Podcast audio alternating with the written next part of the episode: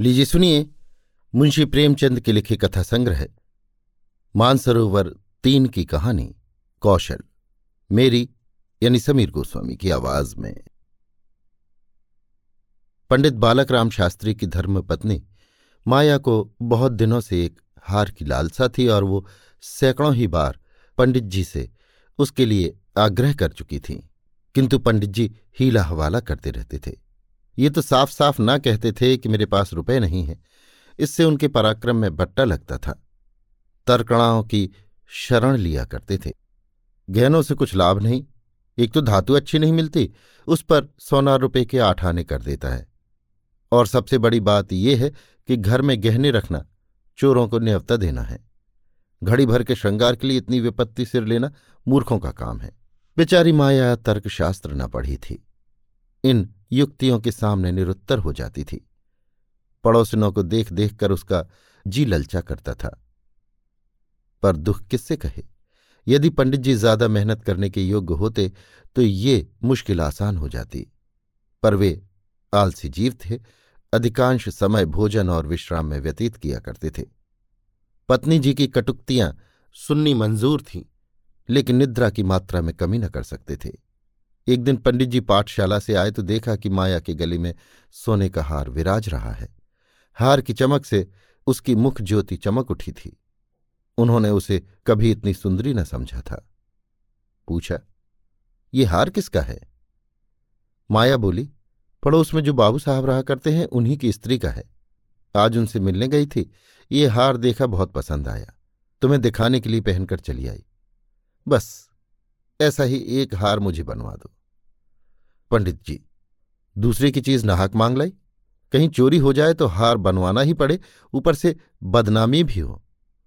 माया, मैं तो ऐसा ही हार लूँगी। बीस तोले का है। पंडित जी, फिर वही जिद?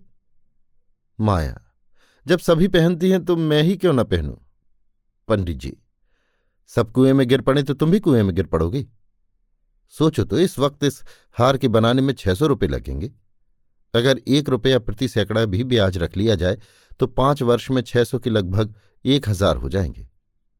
लेकिन पाँच वर्ष में तुम्हारा हार मुश्किल से तीन सौ रुपये का रह जाएगा। इतना बड़ा नुकसान उठाकर हार पहनने में क्या सुख? ये हार वापस कर दो, भोजन करो और आराम से पड़ी रहो। ये कहते हुए पंडित जी बाहर चले गए। रात को एकाएक माया ने शोर मचाकर कहा, चोर चोर! हाय, घर में चोर मुझे घसीटे लिए जाते हैं। पंडित जी हक बकाकर उठे और बोले, कहाँ कहाँ? दौड़ो दौड़ो। माया, मेरी कोठरी में गया है, मैंने उसकी परछाई देखी। पंडित जी, लालटेन लाओ, जरा मेरी लकड़ी उठा लेना। माया, मुझसे तो मारे डर के उठा नहीं जाता।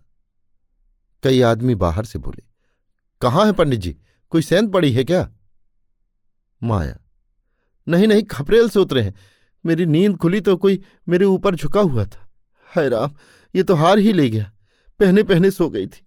मुए ने गले से निकाल लिया। हाय भगवान! पंडित, तुमने हार उतार क्यों ना दिया था? माया, मैं क्या जानती थी कि आज ही ये मुसीबत सिर पड़ने वाली है? हाय भगवान!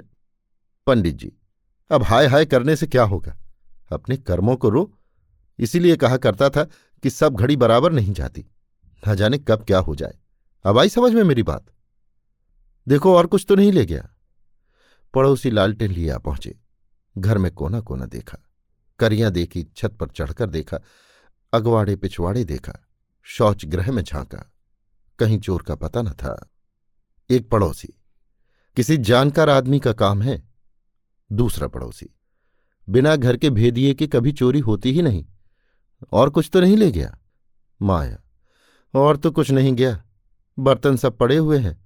संदूक भी बंद पड़े हुए हैं। निगोड़े को ले ही जाना था तो मेरी चीज़ें ले जाता, पर आई चीज़ ठहरी।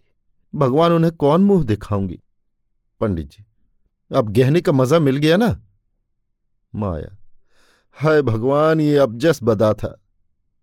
पंडित जी, कितना समझा के हार गया, तुम ना मानी ना मानी। बात की बात में छह सौ रुपये निकल गए। अब देखूँ भगवान कैसे लाज रखते हैं। माया अब आगे मेरे घर का एक एक तिनका चुन ले जाते तो मुझे इतना दुख ना होता। अभी बेचारी ने नया ही बनवाया था। पंडित जी, खूब मालूम है। बीस तोले का था? माया, बीसी तोले का तो कहती थी। पंडित जी, बधिया बैठ गई और क्या? माया, कह दूँगी घर में चोरी हो गई। क्या जान लेंगी? अब उनके लिए कोई चोरी थोड़े ही करने जाएगा। पंडित जी तुम्हारे घर से चीज़ गई, तुम्हें देनी पड़ेगी। उन्हें इससे क्या प्रयोजन कि चोर ले गया या तुमने उठा के रख दिया? पते आएँगी ही नहीं। माया तो इतने रुपए कहाँ से आएँगे?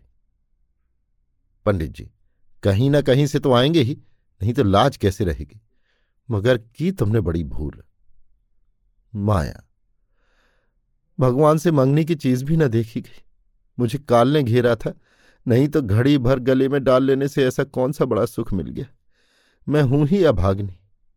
पंडित जी, अब पछताने से और अपने को कोसने से क्या फ़ायदा? चुप होके बैठो। पड़ोसन से कह देना, घबराओ नहीं। तुम्हारी चीज़ जब तक न लौटा देंगे, तब तक हमें चैन न आएगी। पंडित बालक राम को अब नित्य यही चिंता रहने लगी कि किसी तरह हार बने।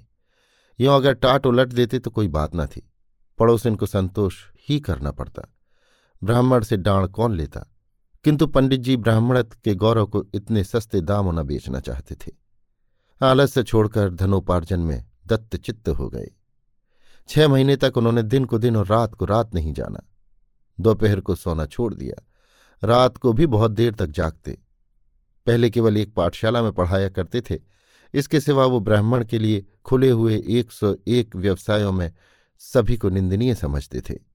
पर अब पाठशाला से आकर संध्या समय एक जगह भागवत की कथा कहने जाते। वहाँ से लौटकर ग्यारह बारह बजे रात तक जन्म कुंडलियाँ, वर्ष फल आदि बनाया करते। प्रातःकाल मंदिर में दुर्गा जी का पाठ करते। माया पंडित जी का अध्यवसाय देख देख कर कभी कभी पछताती कि कहाँ से कहाँ मैंने ये विपत्ति सिर पर ली। कहीं बीमार पड़ जाए तो लेने के देने पड़े।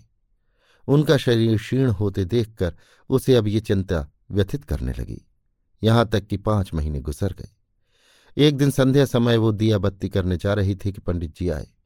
जेब से एक पुड़िया निकालकर उसके सामने फेंक दी और बोले, लो, आज तुम्हारे ऋण से मुक्त हो गया। माया ने पुड़िया खोली तो उसमें सोने का हार था। उसकी चमक दमक, उसकी सुंदर बनावट देखकर उसके अंतस्थल में गुदगुदी सी होने लगी। मुख पर आनंद की आभा दौड़ गई। उसने कातर नेत्रों से देखकर पूछा, खुश होकर दे रहे हो या नाराज़ होकर? पंडित जी।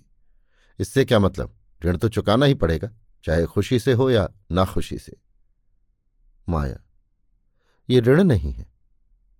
पंडित जी, और क्या है? बदला सही माया, बदला भी नहीं है। पंडित जी, फिर क्या है?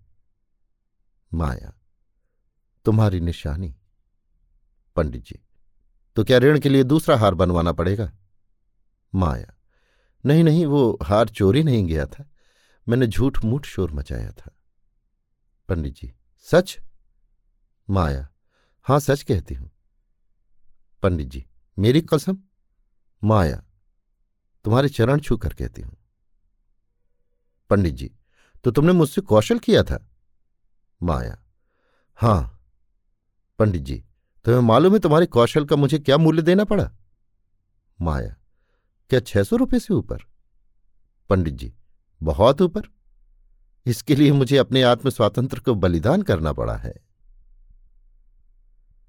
अभी आप सुन रहे थे मुंशी प्रेमचंद के लिखे कथा संग्रह, मानसरोवर तीन की कहानी, कौशल, मेरी यानी समीर गोस्वामी की आवाज़ में।